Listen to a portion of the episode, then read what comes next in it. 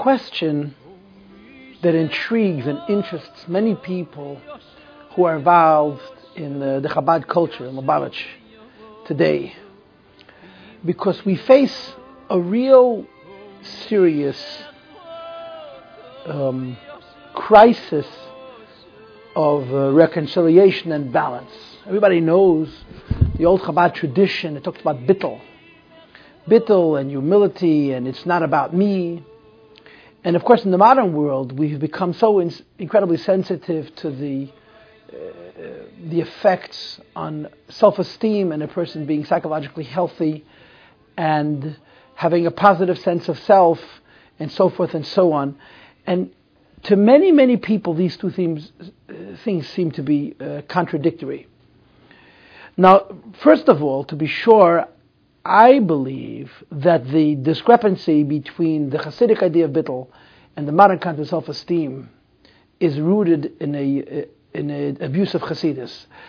In other words, if you go back to the time when Chabad Hasidus in the old country was healthy, before all the tzaddas, you would not have found this idea that being a chassid is, you know, breaking yourself and shattering your fellow.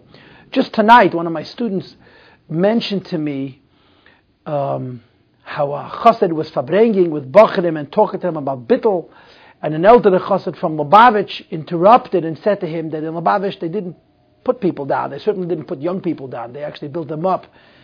Bittel is a madrega. Bittel is a high level. And um, as the expression is, first you have to be a Matthias. First you have to be a somebody, and then you can choose for yourself a path of bittel and humility in order to be a deeper and more meaningful chassid. So I, I honestly believe that in truth, the reason we have a discrepancy between the Hasidic idea of bittel and the modern idea of self-esteem is because one or both are distorted, are unhealthy, and not correct. And proper bittel and proper self-esteem are not only not incompatible, but they're actually literally a hand and a glove. Having said that, we have a maimer tonight, which is actually a mystical commentary on this question. The balance between self-esteem and bittel. And what's so outstanding and extraordinary about this Maimer is that the Rebbe doesn't only explain it psychologically, he also explains it mystically and spiritually. In other words, we're going to talk about the idea that there is a place for bittel, but there is also a place for mitzias, for form, for self-identity, and even the idea of yeshus, you know, recognizing oneself and one's accomplishments and one's achievements. Both of them have a real place in Yiddishkeit. There are two steps. They, one happens before and one happens after.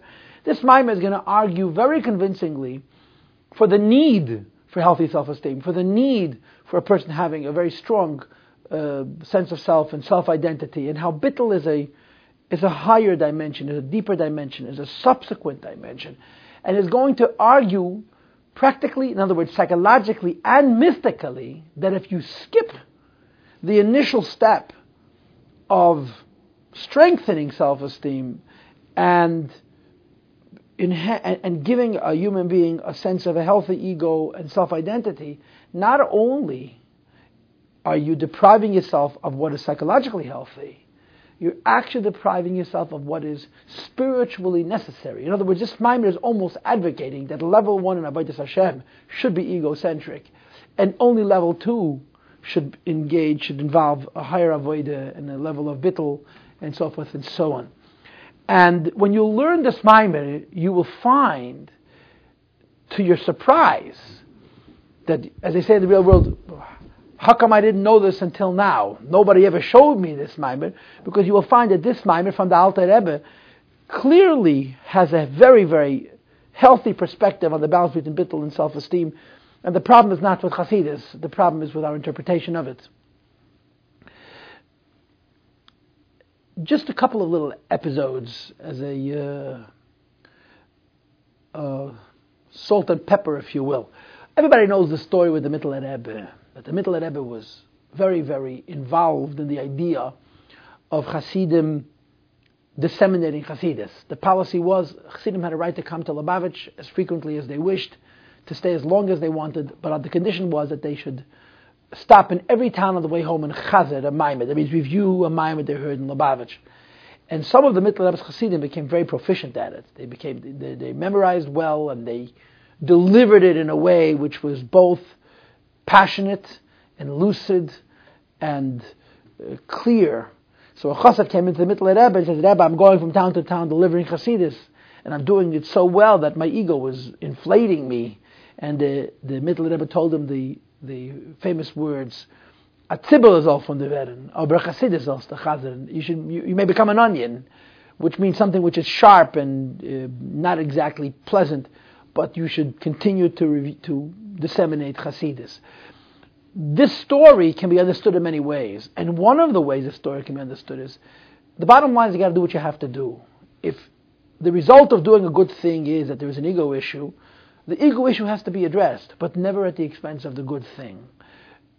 Ultimately, a person can do many good things and get past his ego, but initially, you cannot crush yourself on your possibility and your opportunities to do good things spiritually by crushing your ego. It's, it's not Yiddishkeit and it's not, it's not, it's not normal, to be very candid. And secondly, there's a very, very famous chasra, the Alter Rebbe, whose name was Mordechai Lepler.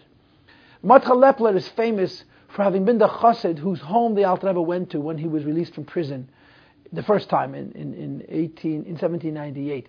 And of course, the story was that he lived upstairs and downstairs lived the Ibnat and Nutkin, the Misnagid, and the Alter Rebbe went into the wrong house and he spent several hours there and, and so forth. Mordechai Lepler lived in a big city, lived in Petersburg, in Petersburg, in the capital. And as we all know, living in the big city and being a chassid is quite a challenge. In other words, living in the shtetl with no plumbing and no electricity and no newspapers and no radio and no nothing actually contributes to being a better Jew for obvious reasons. And this Mordechai Lepler lived in the big modern city and he was in the Madrig of Beinoni. And people would ask him, how do you maintain such a precise, such a constant level of Avodah Hashem with all this distraction and all this temptation and, and so forth? And Amar Chalapla said it's arrogance. That whenever I want to sin, I will say to myself, I, a follower of the Alter Rebbe, am I going to stoop so low? Am I going to compromise myself in such a way? And I'm able to contain myself using my ego. And in fact, the Alter Rebbe would say of this same Ramat Chalepler that his derech and avodah is one of a yigbal b'darki Hashem. In other words, he served Hashem using his ego. So it, the ego is not all bad. Like everything else, it has good and it, and it has bad. The key is harnessing it, using it in a proper context, and in a healthy set of priorities. And finally, I want to share something with you that I personally find intriguing. One of the ideas that this Maimer will revolve around is this concept found in the Gemara called Shminas Shebeshminas. The Gemara says, the Gemara Masech Saita, that says that a Talmud Chacham must have at least a trace of an ego. If you're familiar with the Gemara in Saita, there are several passages in succession that talk about whether ego is a good thing or not a good thing. Some say it's, you know, nothing is good. If you have no ego, it's no good, and if you do have an ego, it's no good, and so forth. But the Gemara uses the famous expression that Talmud Chacham needs to have a shminas shebeshminas. A shminas shebeshminas essentially means a drop of a drop of an ego. What I want to share with you before we even begin is this. There's this new volume of Igros Kodesh of the Frierdiker Rebbe, the previous Rebbe, that came out about a month and a half ago, which is entirely correspondence between the previous Rebbe and our Rebbe and Rebbetzin. It is the most compelling volume. I encourage you to buy it and read it and um, it's it's a window into the very personal relationship between the Frierdiker Rebbe and the Rebbe, incredibly. And one of the little things that's there that people often miss is that the Rebbe had asked the previous Rebbe to explain to him this Gemara, what this means, that Talmud Chacham means Shminas Shebeshminas. And it's interesting that in the footnotes there, it's mentioned that the Rebbe had asked the same question of his father, Reb. And there's a letter from Reb apparently to the Rebbe published where Leivik explains to the Rebbe about Shminas Shebeshminas. And when the Rebbe asked the Frierdiker Rebbe to explain to him Shminas Shebeshminas, the Rebbe's response to him was, You'll come, I'll meet you in person, and we'll talk about it. The Rebbe didn't want to write about it, he wanted to talk to him about it in person. Now, you can read this letter and just presume that the Rebbe was curious about Pshat and the Gemara. My personally, personal tendency, my personal inclination, and you can take it or leave it, is that the Rebbe himself understood that he needs a little bit of an ego as a Talmud Chacham, and uh, he didn't have one at all.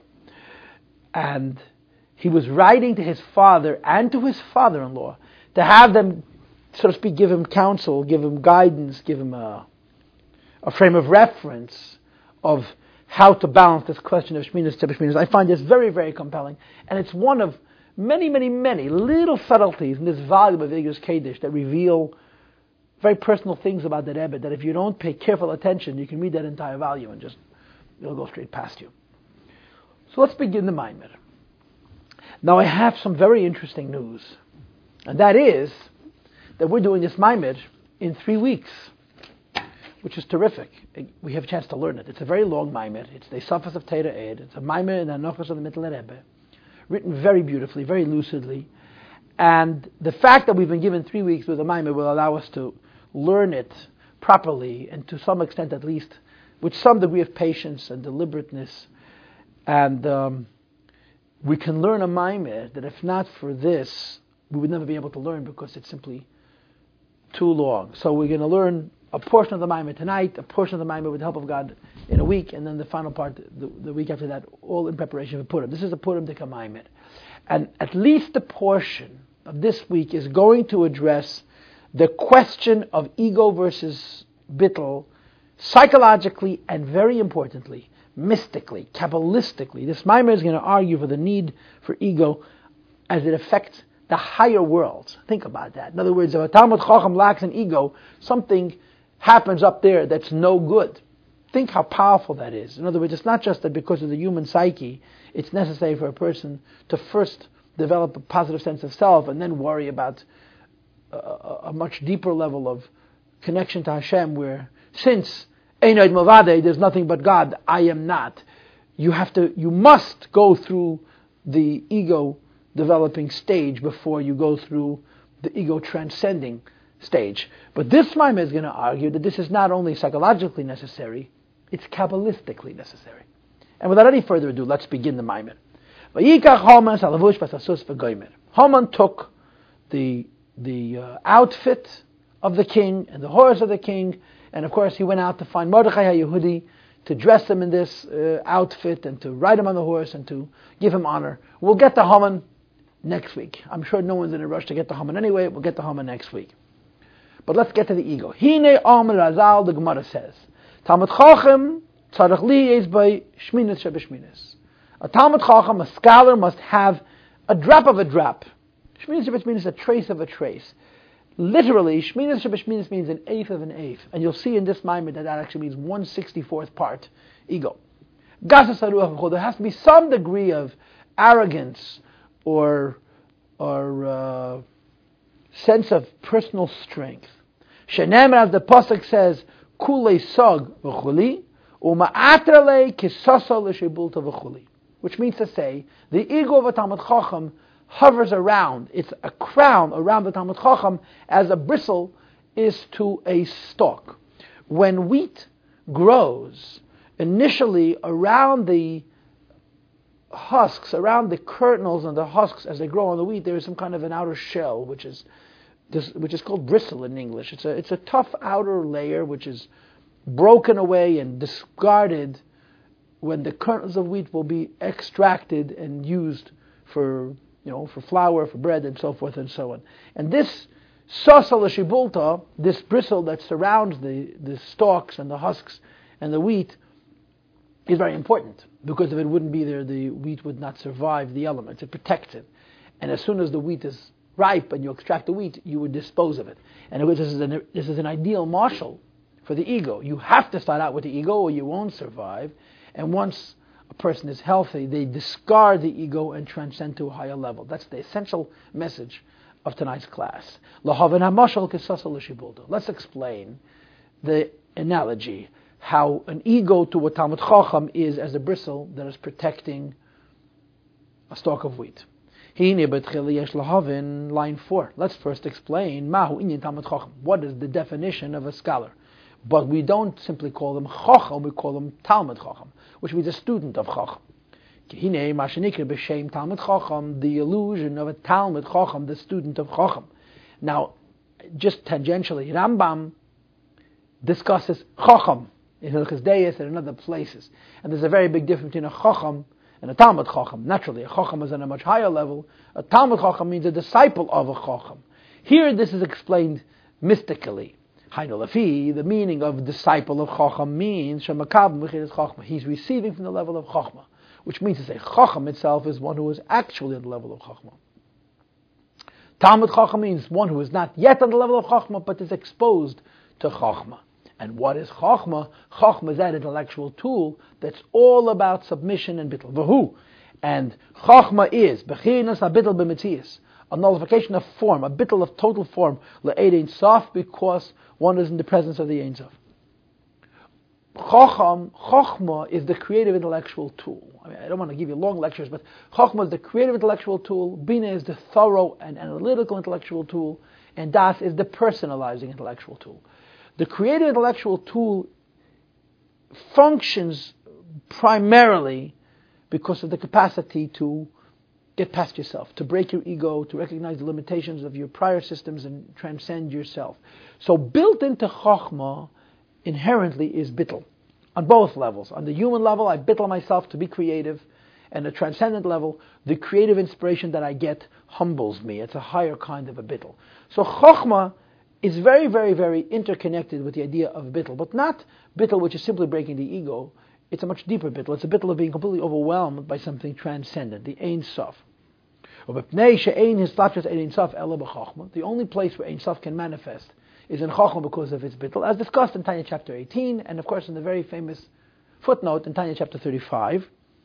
Dafka, kiyadua, al consequently, the idea of the unity between God and His creation on a lower level, on a higher level, Huayadeya Talmud Chacham Dafka is achieved by somebody who is at least a disciple of Chachma. In other words, the capacity for manifesting and realizing God is one with the world is connected not simply to scholarship, but to Chachma. Ki because the Chachma of the person is the space, is the station Yishkin Ein Sof, where Ein Sof can be manifest. What is the Ein Sof? Says the Rebbe Vahu, the Ein Sof is Bechinas Era the light of Kesed, which is higher than Chachma.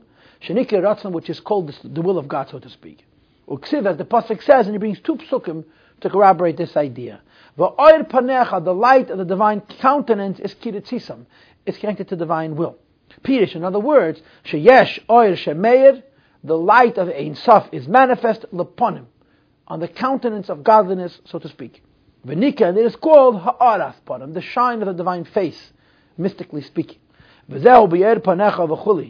the idea that the light of the countenance of godliness is connected to will, which is kesed, mystically. Why they had us the idea of will. Kiritzisam, the will of uh, godliness. V'hainu bechinas edin sof, which is the idea of edin sof, shemeir beponim, which manifests on the countenance, the chokhmah of chokhmah lakach kiritzisam, which is why it's a place for the will of God to manifest. In other words, chokhmah's humility makes it the appropriate face for the Ein Sof to manifest. The face of a person reveals everything about a person, if you know how to read a person. The face of godliness reveals everything about godliness, if you know how to read godliness. That face is chokhmah. This is also the idea of Yoir Hashem Panav Hashem should radiate His countenance to us. The idea of countenance means the place where the Ein Sof could manifest, which is Chachma V'dal. So a Talmud Chacham's greatest quality is that he's a student not just of ideas but of bittul. Line 10. Inyan Talmud Chacham. The idea of a Talmud Chacham therefore is that his service to God Almighty is Ava Certainly he's in love with God, then he's in awe of God. But it's B'chach Mo Bittul Kanal since he's a student of Bittel, his entire service is Bittel. And if I may say it practically, service, which is Bittel centric, is quieter and deeper. And to him, Omru, notwithstanding that his natural tendency is to be bittel, he's told, don't be bittel. Shetzarach li is by shminis, shebeshminis migasas. That this Talmud Chacham, as a disciple of Chacham, his natural tendency is to serve Hashem with a quiescence and with a depth and with a bittel. He said, have a little noise, have a little arrogance, have a little gaiva. Says, this seems very strange. It seems very, very non-Hasidish. And the Rebbe answers the question using the illustration of this, this entity which surrounds and protects a wheat until it's ripened and then it's disposed of. And the nimshal, of course, is going to be first you start out serving Hashem with an ego, even if you're a Talmud Chacham, and ultimately it needs to be disposed.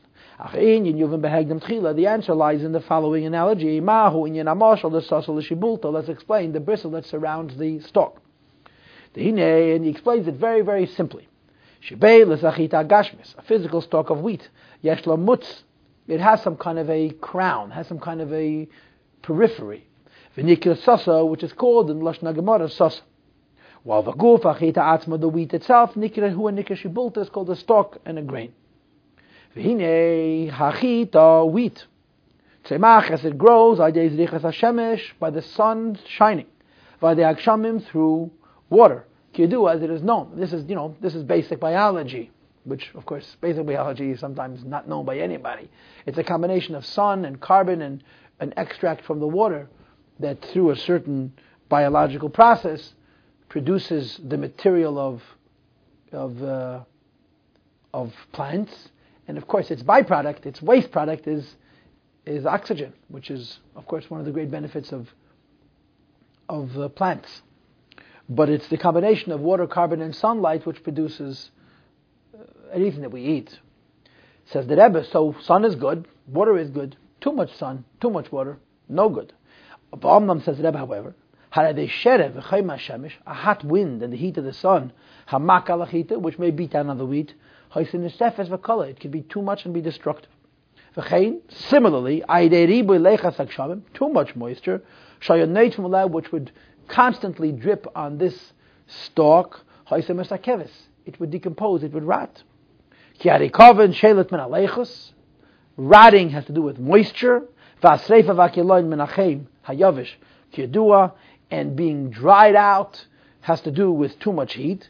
So sun is good, too much sun isn't good, moisture is good, too much moisture isn't good, and the solution to both of these is the crown that protects and surrounds the wheat. Hatam for this reason, line 16.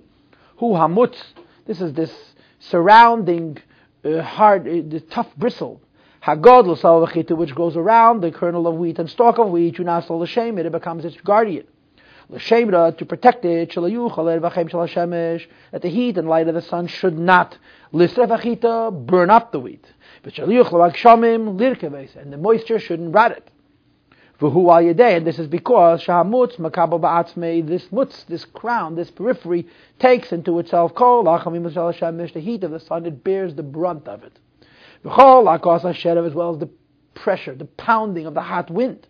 It also takes in all the excess, all the unnecessary, all the extra moisture and rain.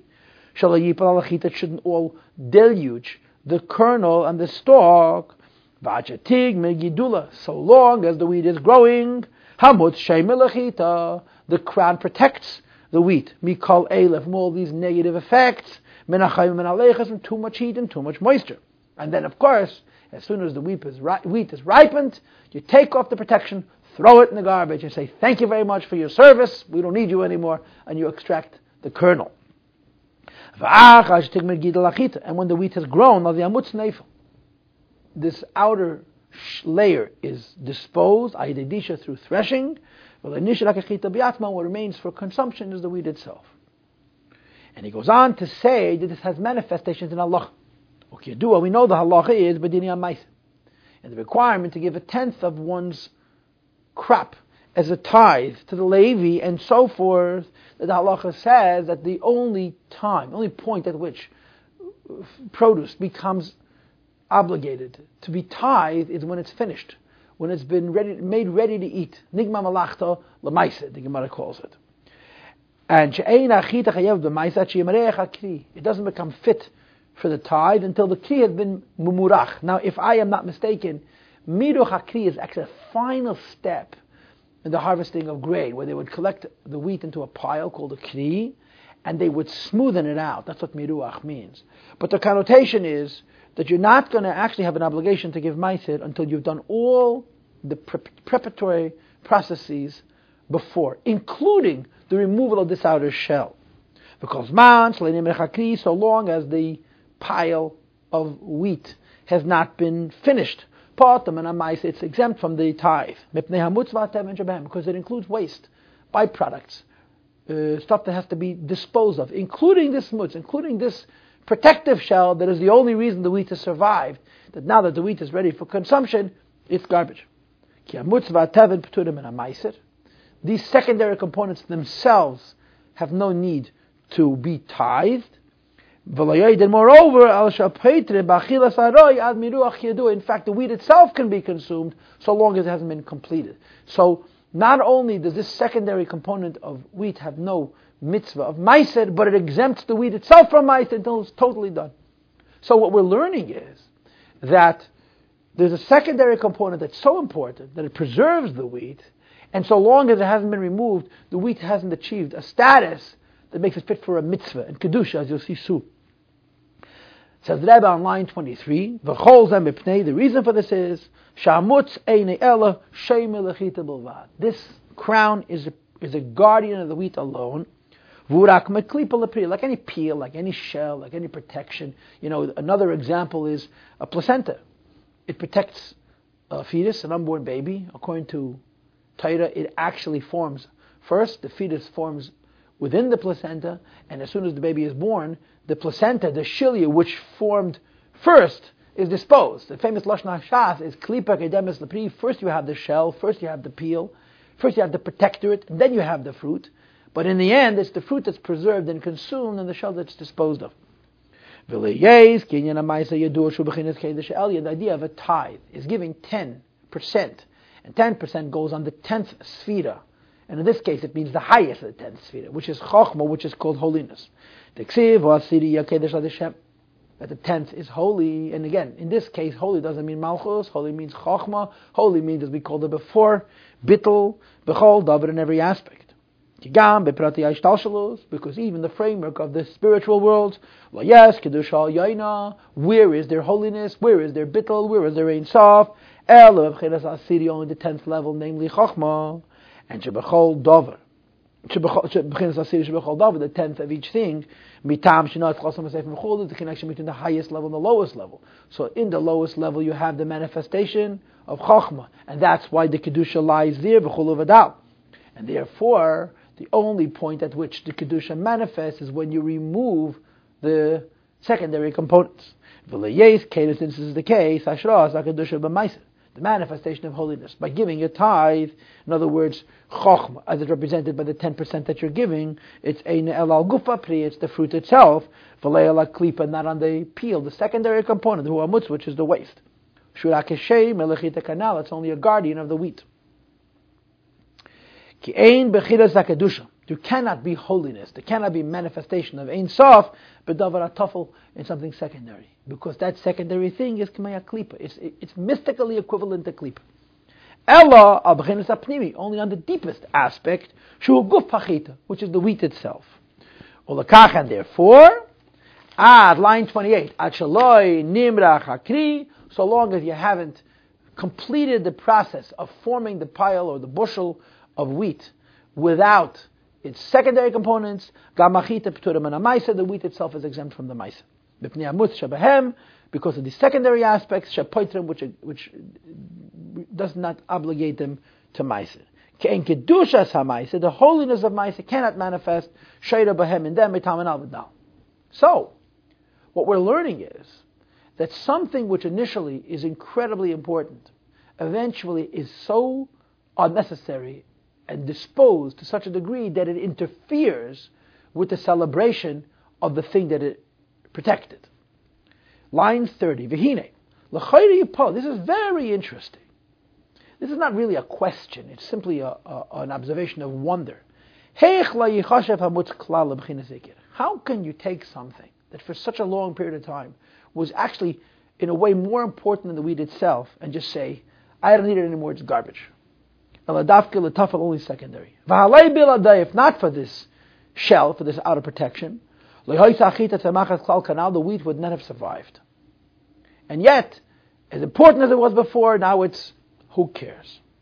You know the answer is the BM is to be sure, see, but it is true. The only reason the wheat can grow properly, has to do with the secondary protective outer shell.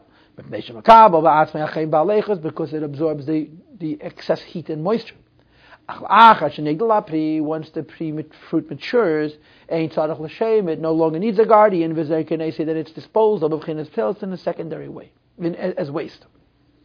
Omnam, it's still true, however, that b'shaz gedilas hachita, while it was growing, it was a crown to the wheat. In other words, it was higher than the wheat.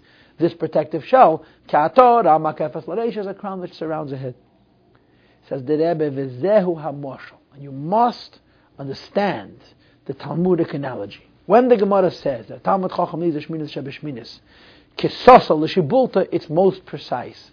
And the precision lies in the fact that initially a Talmud Chacham needs Gaiva. Initially, a Talmud Chacham needs Shminas Shebeshminas. Eventually, that Shminas Shebeshminas will be disposed of, as is the husks, as is this hard bristle on the outside of the wheat will be once it's ripened. But initially, it's not only permitted to be, it must be. That's why this analogy is precise. Precise not only in describing its relationship with the Talmud Chacham, but its relationship with the process of being a Talmud Chacham. It's step one and will eventually be disposed of, but it is a necessary, it's an imperative step one. The Zehu HaMashal, this is why we use this analogy. The the Talmud Chacham's conceit, gaiva, haughtiness, crowns him as the protective shield crowns wheat. This uh, hard outer shell protects the wheat as a crown hovers over the head of a king, Kanal Vidal, and ultimately it will be disposed of. The same is true of the guy of a Talmud Chacham. And there are two imperatives here.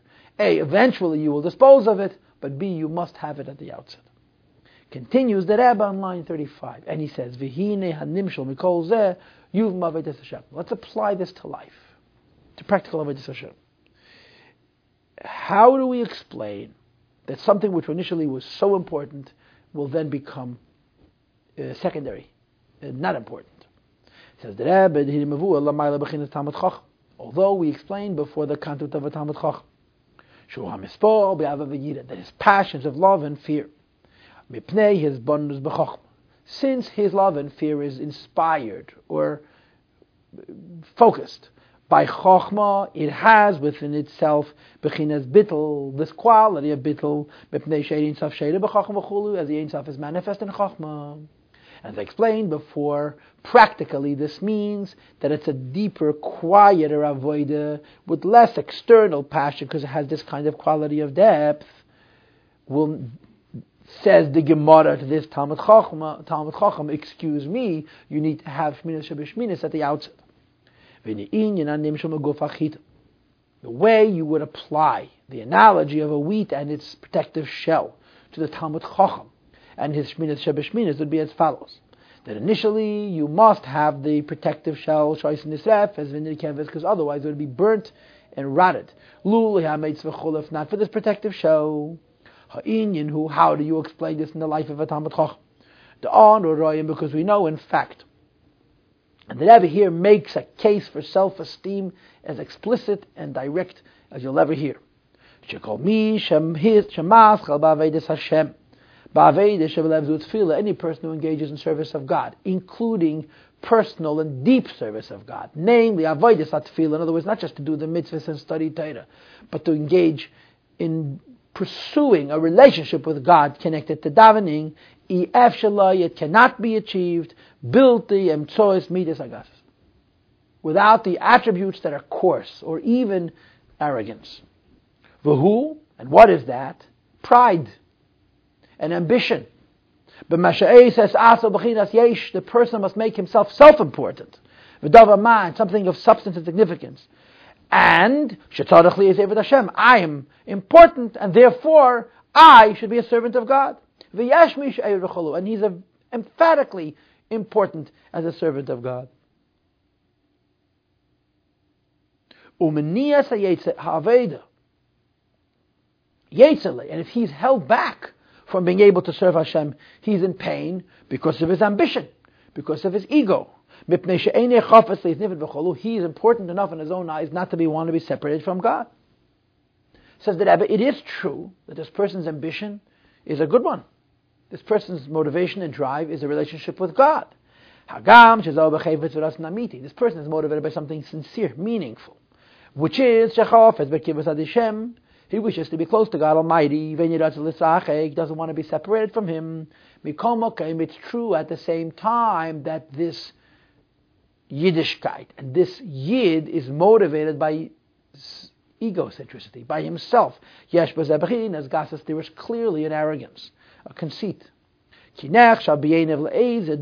considers himself of worth.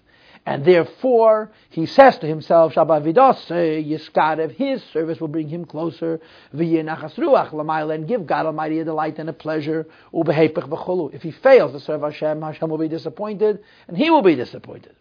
Shebakol, that this entire design, there's a demand being made of him. Who and he's the one being demanded from. Of course, who is demanding of him? In his mind, God is demanding of him, but as a practical matter, it's his ego that is motivating him to say, grow, achieve. So there's one commanding, demanding, pressing him to grow in the Vedas Hashem. He can get away with it and he refuses to. Because, not because he's so pious, but because he's so self-important. Line 43. Why is this true? That any really successful servant of God begins by employing ego and, and self-importance and so on, because we're all naturally distant from God. Our basic nature is, you know, life's about me, it's not about God. If I'm going to change my identity and make myself into a servant of God, I have to incorporate that same ego, that same self identity into that service. As though he's eh, fulfilling his obligation to himself and to his own self worth. Line 45. So the Rebbe makes a very, very clear case in the ten lines I just read, not only for permission to engage with the ego, but a concession that says it's almost impossible to begin a pursuit of serious Avodah Hashem without it. Says the Rebbe, line 45, Avo b'yemes, let's say the truth. If this individual was somehow magically, miraculously, and naturally just in tune with godliness on a deep level. And depth is always quiet, without passion, without noise, without tumult, without struggle. He would have no need to negotiate with himself. There wouldn't be this ego issue that is uh, inspired as a motivator. Because if I'm naturally submissive to God, I don't have a logic for why I am His servant. It's inherently so. It's innately true that if this individual is naturally bottled to the truth of God, from the perspective of God, nothing but God exists.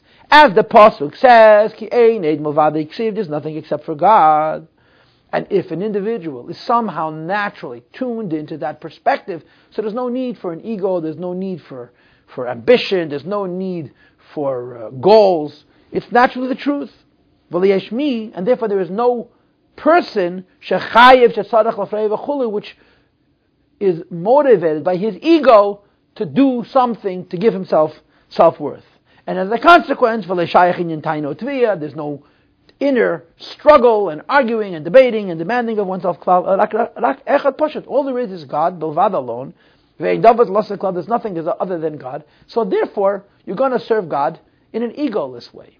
Now, how many people do you know are born that way? Well, I know one.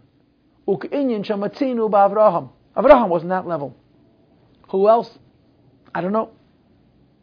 Avraham Avinu's natural condition was one of loyalty to God. As the pasuk describes him as a says Abraham was tested ten times and he had a totally loyal heart to God. There was nothing God could do that could break him. Read the book of Iyov, read the Gemara of Baba Basra, how God is thinking that maybe Iyov, Job could be a second Abraham, and Yitzhak says, oh no, no, there's only one Abraham, only one person who withstood every test and his loyalty to you didn't waver. And when Hashem tests Job, he fails in fact. Only Avraham Avinu has this absolute loyalty and dedication to Hashem. Because Avraham Avinu was beyond ego from birth. His entire reality was godliness. Pirish Lavav Neman, what does it mean that his heart was loyal? He never was in any way separate from Hashem. Lias bebeis lavaves that he should have two hearts, a good inclination and a bad inclination. Now understand, if a person has a good and evil inclination and uses both of them in the service of God, which is wonderful, so first of all, there's a struggle because they're incompatible. And when you can harness your animal soul to be a partner and collaborator with your godly soul, so they're both on the same team, if you will, but the animal soul still is very noisy and very meistic, very ego based. And therefore, the service of Hashem reflects that external, demonstrative self centricity in the service of God. But getting back to Avraham Avinu, he didn't have those kind of issues, and therefore he had only one heart for God, and one will for God, and therefore in his world, there was no inner struggle. Abraham really lived in a world where there was only God. He stood in the presence of God Almighty. Line 52. And when one's heart is loyal to God beyond logic, beyond ego, or under those conditions, God makes a covenant with Abraham because he was intimate with God on the level beyond a struggle.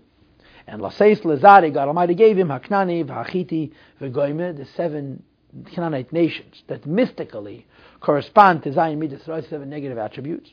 Because when one is so one with God, so they are in a position to transform negativity into positive. The seven negative attributes automatically bottled. In the presence of God, there is nothing. Nothing can exist in a way which is separate. And therefore, Hashem is able to give Avram Avinu these negative attributes. Because in Avram Avinu, they become automatically and naturally positive. And these states, these lands, and these emotions are given not just to Avram but to his children. They are given and become bottled in the power of bittul, which is hamiti, which is true.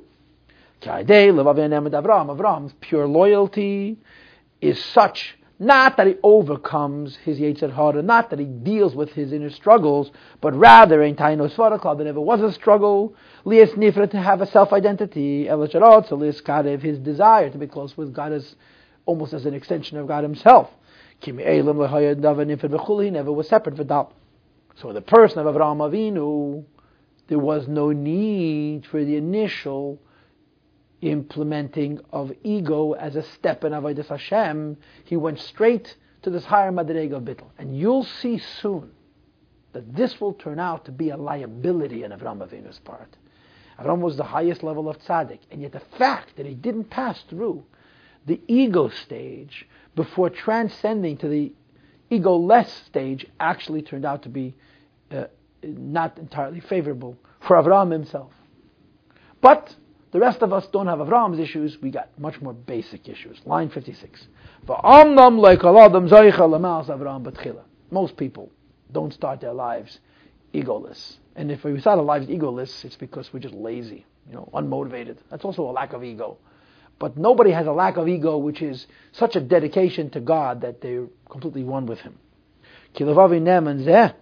Because to achieve such a degree of loyalty, who nishlam Avram, even in Avraham Avinu, was only perfected by Mila on the highest levels. V'nikar Avraham b'teis hay when he got the extra hay and he became Avraham as opposed to Avram. V'hanal after he was circumcised.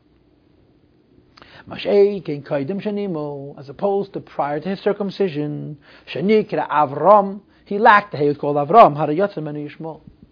He produced a Yishmael, he produced a Klippa. Why did Avram produce a Klippa? He hadn't achieved this high level of loyalty. Shubachinas Klippa, the Chesed, Elyon, the Kedusha, it is the periphery, it is the peel, it is the waste, it is the residue of the Chesed of Kedusha.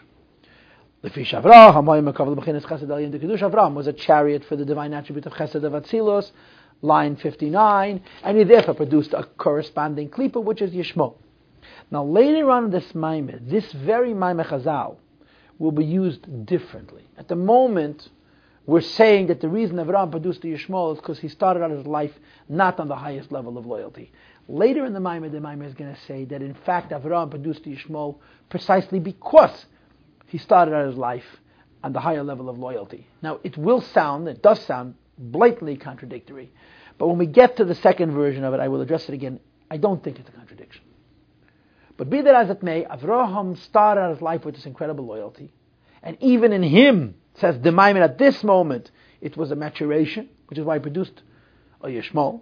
Which Avraham held, Lu Yishmael Yechel He advocated that Yishmael be his heir, his perpetuator of Yiddishkeit, and Hashem said no, because Abraham saw Yishmael as an appropriate successor because he was in kind, the same attribute, kindness. Shehein bechinas meisei chesed is the residue of Avram's chesed. The hainu, in other words, she'eira chesed is pachit gam lamata, that the kindness of God should extend even down to the level of Yishmael and raise him up, liyes Yishmael, to be Yishmael in a favorable way. Lefisha Chesed has kindness has the tendency later, Lispasha, to descend and manifest at the very lowest levels. Since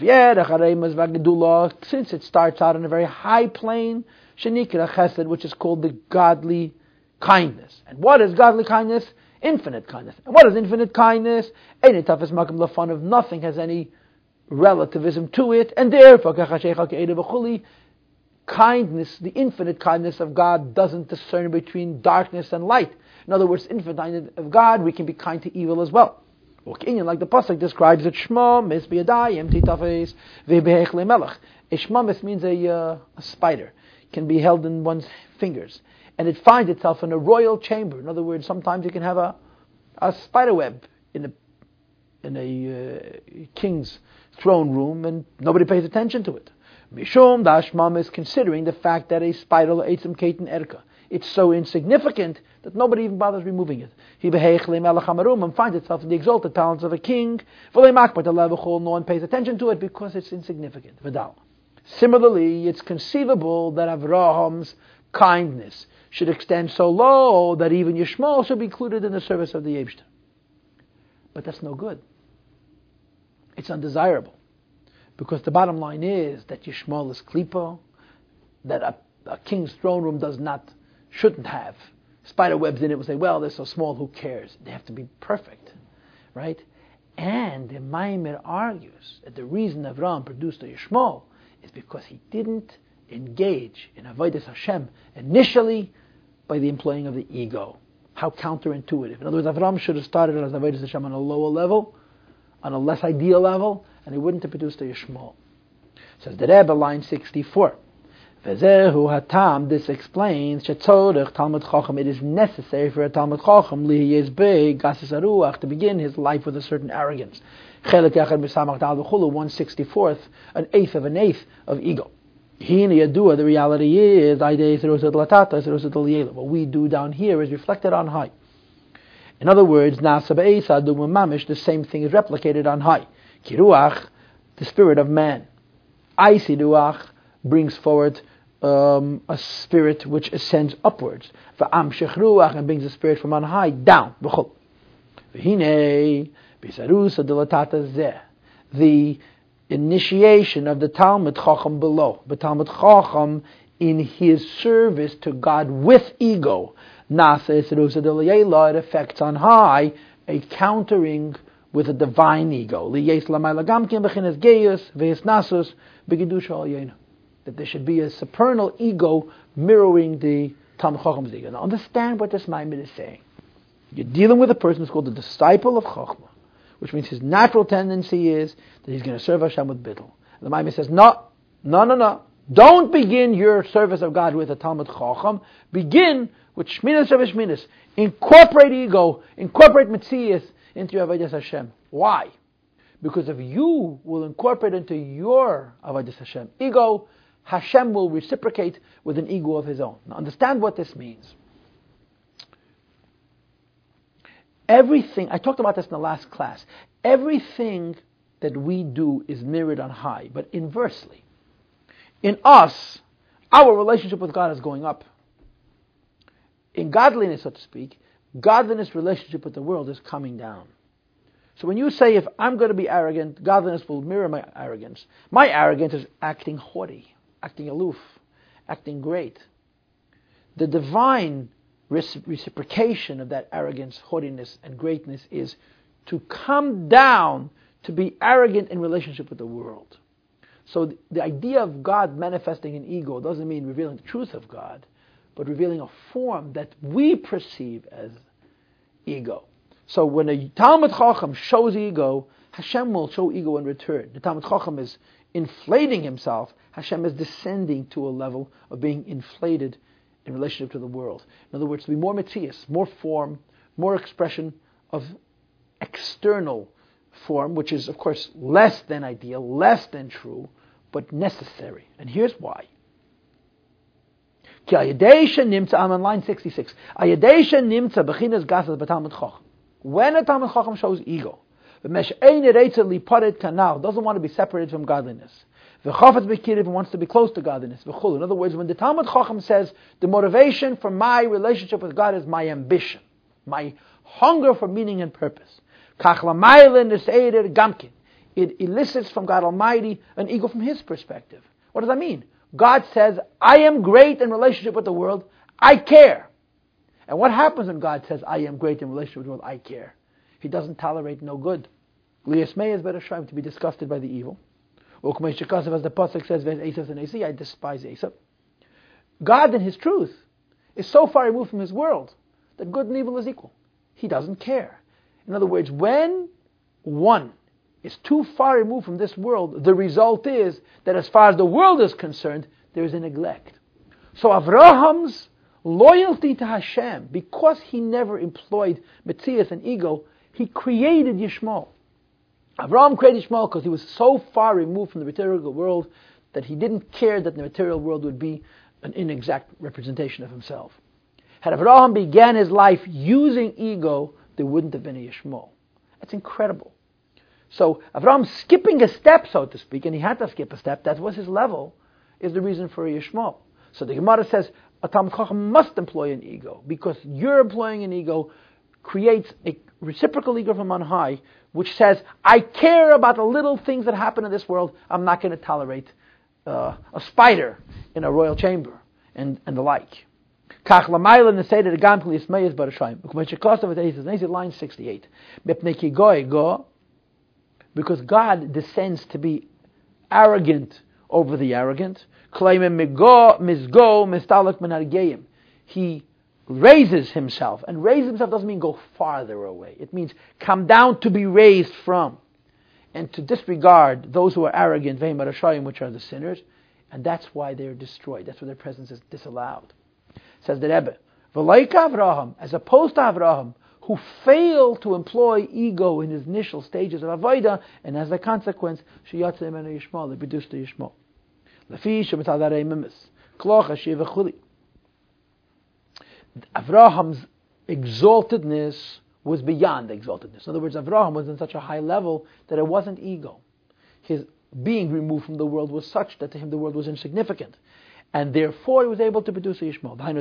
This is only Kisheinen Umizgo Umisreim Abraham was higher than ego, and as a result, little details, so to speak, go unnoticed, and he produces a Yishmael. Avakishim is go, one is on a lower level, where arrogance, ambition, meism is important, as I nezin didactic. One is more particular, that there shouldn't be a light which is flowing to the evil, which is a very, very profound message. The message, of course, is sometimes people become so great that they stop caring about little details, and that's no good. In the case of Avraham Avinu, it was no good because he started his life on that higher level. What about the fact that the Pasuk states, Shmamit v'yadayin titafes that there is a spider in the royal chambers. Hainu, this is only gishisham bilti ashkocha, when he's not being paid attention to. Because because the king is too great from being involved in something so insignificant. So you want the king to come down and to establish an ego, which is a lower level of the king, when the king, of course, is God Almighty. To care about those little details. And then he's going to dispose of everything that's no good. When he chooses to oversee, he will command to remove it from his chambers. That's only when he, the king, descends to be arrogant over his world. Oz yakbid, only then is he particular. Shalei yekabala klipas, that klipas shouldn't be able to be sustained.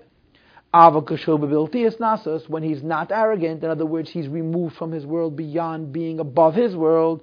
It's all insignificant. Nothing is consequential, and therefore, and klipa can exist as well. So it turns out that the human ego is not only helpful to the human being, it's helpful to on high.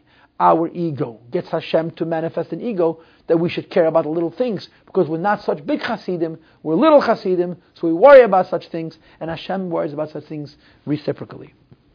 Zehu, as the pasuk states, Hashem Ramo Yodach Hashem has raised up his hand, and again, Hashem's raising up his hand doesn't mean removing it from the world, but rather manifesting to being above the world in a raised way, and as a result, Bal Yechazayin, you don't see evil. Peter, when Hashem's hand is lowered to be above the world, in a condition which we would call arrogance in relationship with creation, as the evil are destroyed. The light of godliness doesn't reach they will never see the light of godliness. But they should mistalak mehem ba'ashgacha when Hashem is paying attention. Klipa cannot be sustained by godliness. Shalei gamhem they shouldn't receive.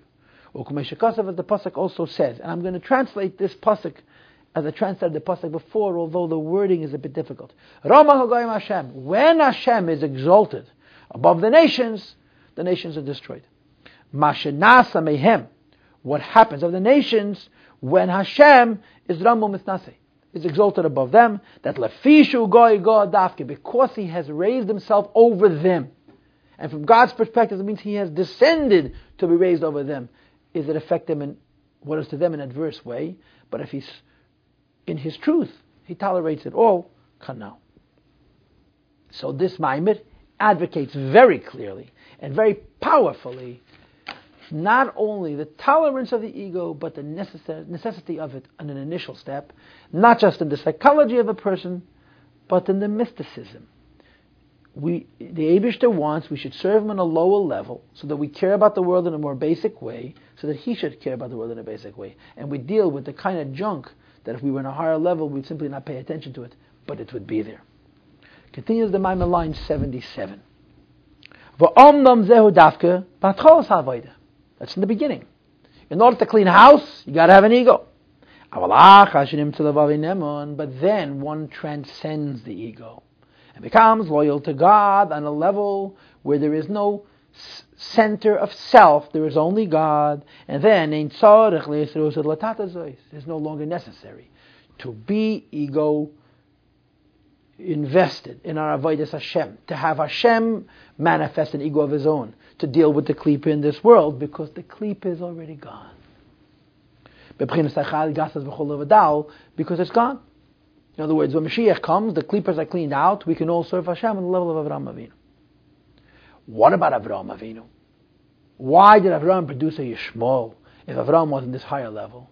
And the answer, Rabbi say, is because you've got to go through step one before step two. The reason Avraham produced a Yishmael, even though he was in the higher level, is lefisha nimta levavi neman gam His life started out on a level of such perfection that he simply didn't pay attention to the negative aspects in the world that were insignificant to him. And he was able to produce a Yishmael. Which is why he produced a Yishmael. To one who doesn't deserve. Achad the kulak make love because it's all the same to him. So, in other words, it wasn't that Avraham. It was the, the, the reality is Avraham was so loyal to God that he was above the need for an ego. But as it turned out, there's a side effect which is not favorable.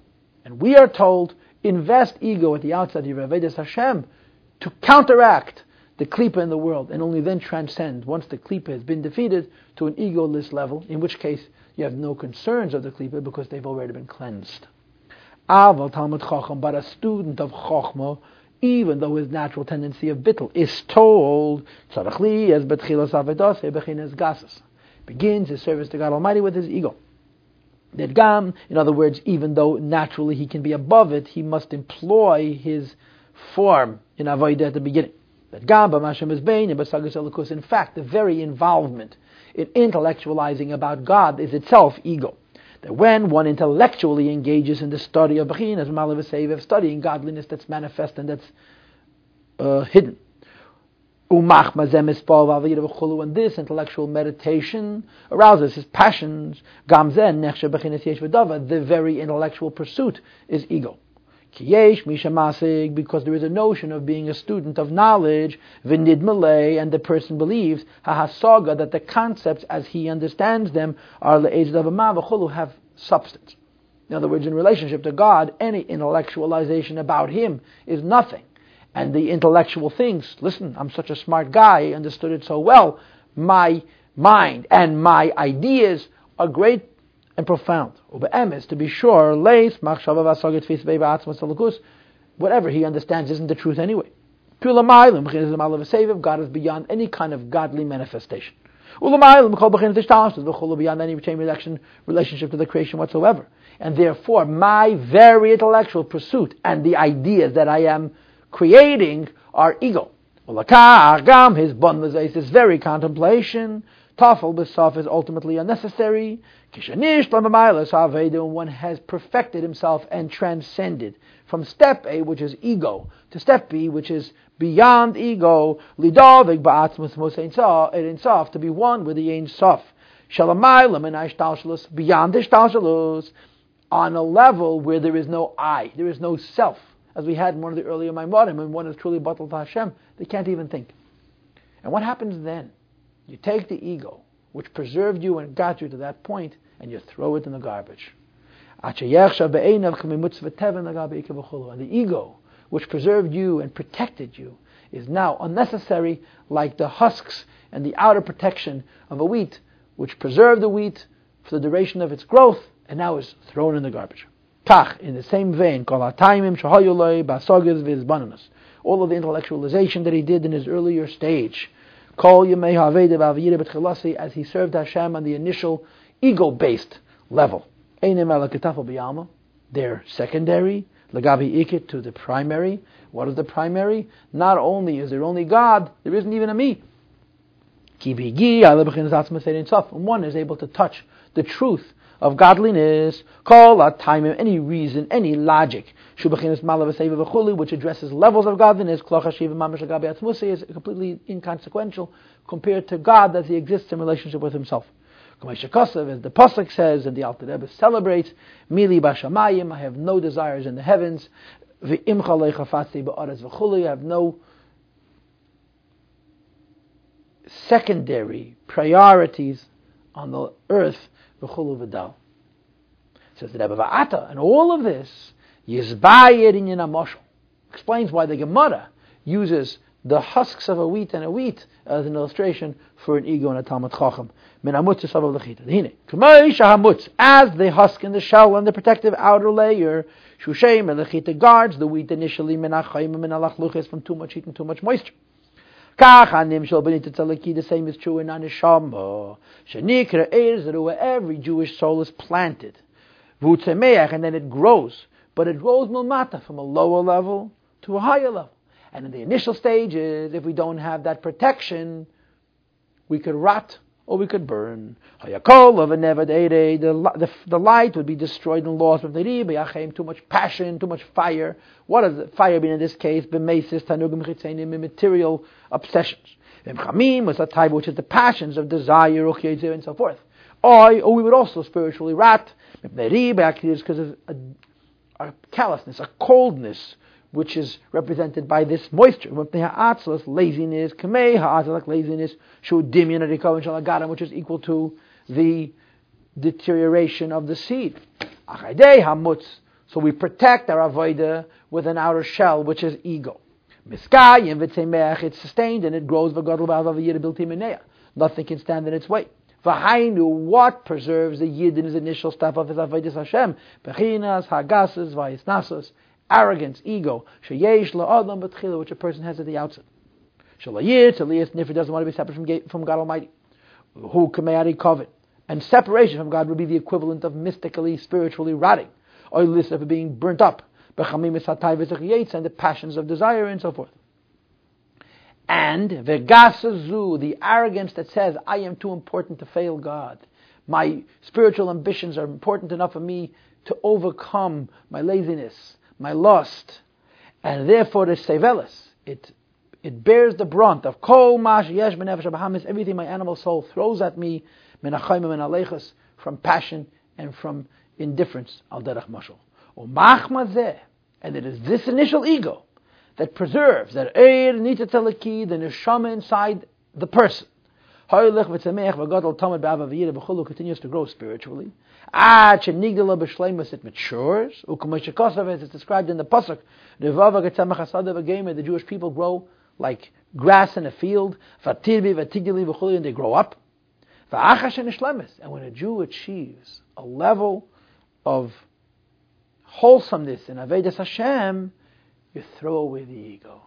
You dispose of that secondary component. And then there's a possibility that Ha'asiri, one tenth, Yir Kedesh Hashem will be a Chochmah, Bittul Hashem, and so forth.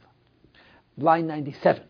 And what this represents is when a Jewish person reaches a maturation in Avodas Hashem.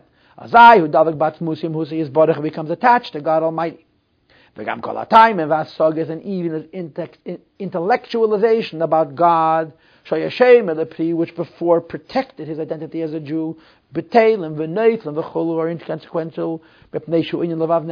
He's loyal to God and God alone. And it's first an ego and then the transcendence of it. And the same is true as God reciprocates what we do. In Hashem returning or mirroring our avodah. Hanim shalukach. The way it is is as follows. The betchila initially. God gives of himself to his creation, an arrogance, a conceit, which is a descent to a level of caring about nonsense, so to speak. Which is from a mystical perspective, a secondary idea. It's a shield, it's a sheath, it's a husk that the light of God shouldn't rot or be burnt up. Which is klipa's desire to draw from kedusha, lefishahu, because God lowers Himself to be ramal kol v'goymer, to be above the creation. But when the Jew, the neshama matures by growing into Chayalm in 18,000 worlds of the tzaddik, ain't tzarech, it's no longer necessary for the person. And therefore it's no longer necessary for Hashem to communicate to us, lebechinis mutzvah tevin the secondary component. And uh, then, when we achieve transcendence of ego, and a quiescence and a oneness to God which is beyond our intellectual connection to Him, Hashem reveals to us a higher truth. And and so long as we haven't achieved this level, we can't achieve holiness. Says the Rebbe Vezehu, this explains the Gemara that says the Talmud Chacham tzarech liyaz bei gasus shminas shebeshminas. Talmud Chacham must have one sixty-fourth portion ego. That ego is a necessary first step. V'uchelik samach dalad, that's one sixty-fourth. V'uchelik samach gimel, not one sixty-third. V'ugas, which would have a too severe a connotation of arrogance. Ach afal pikein. But whatever the case is, Bechelik Samagdalad Yeshboy, 164th ego he must have, Minagasas. However, Omnam, it's Ma'atarele Kisasa Shibolta. It's like the shield that protects a wheat crowns it. Pirish Ma'atarele Batora, the Geas Vesnasas, initially, it's the crown of arrogance and pride. Umizenishma Mikol Davarat, protects us from all no good, for and we grow. But eventually we transcend it. Lamala, same is true on high Ma'at, God Almighty crowns the seed of the tzaddik which has been planted, the Geyes Elyon, divine arrogance, which is God descending to be above the creation. The describes it Hashem Moloch, Hashem as a king, Geyes, lavish, puts on a garment of Gaiva, to have a relationship with his world, V'chulu, V'dal, and so forth. 107. V'zehu, and this is the meaning of the pasuk. Ki tirkav al susecha marka v'secha Yeshua. When God Almighty rides on his horses, his wagon is one of salvation. Susacha in base pamim sus. Susacha means two times sus.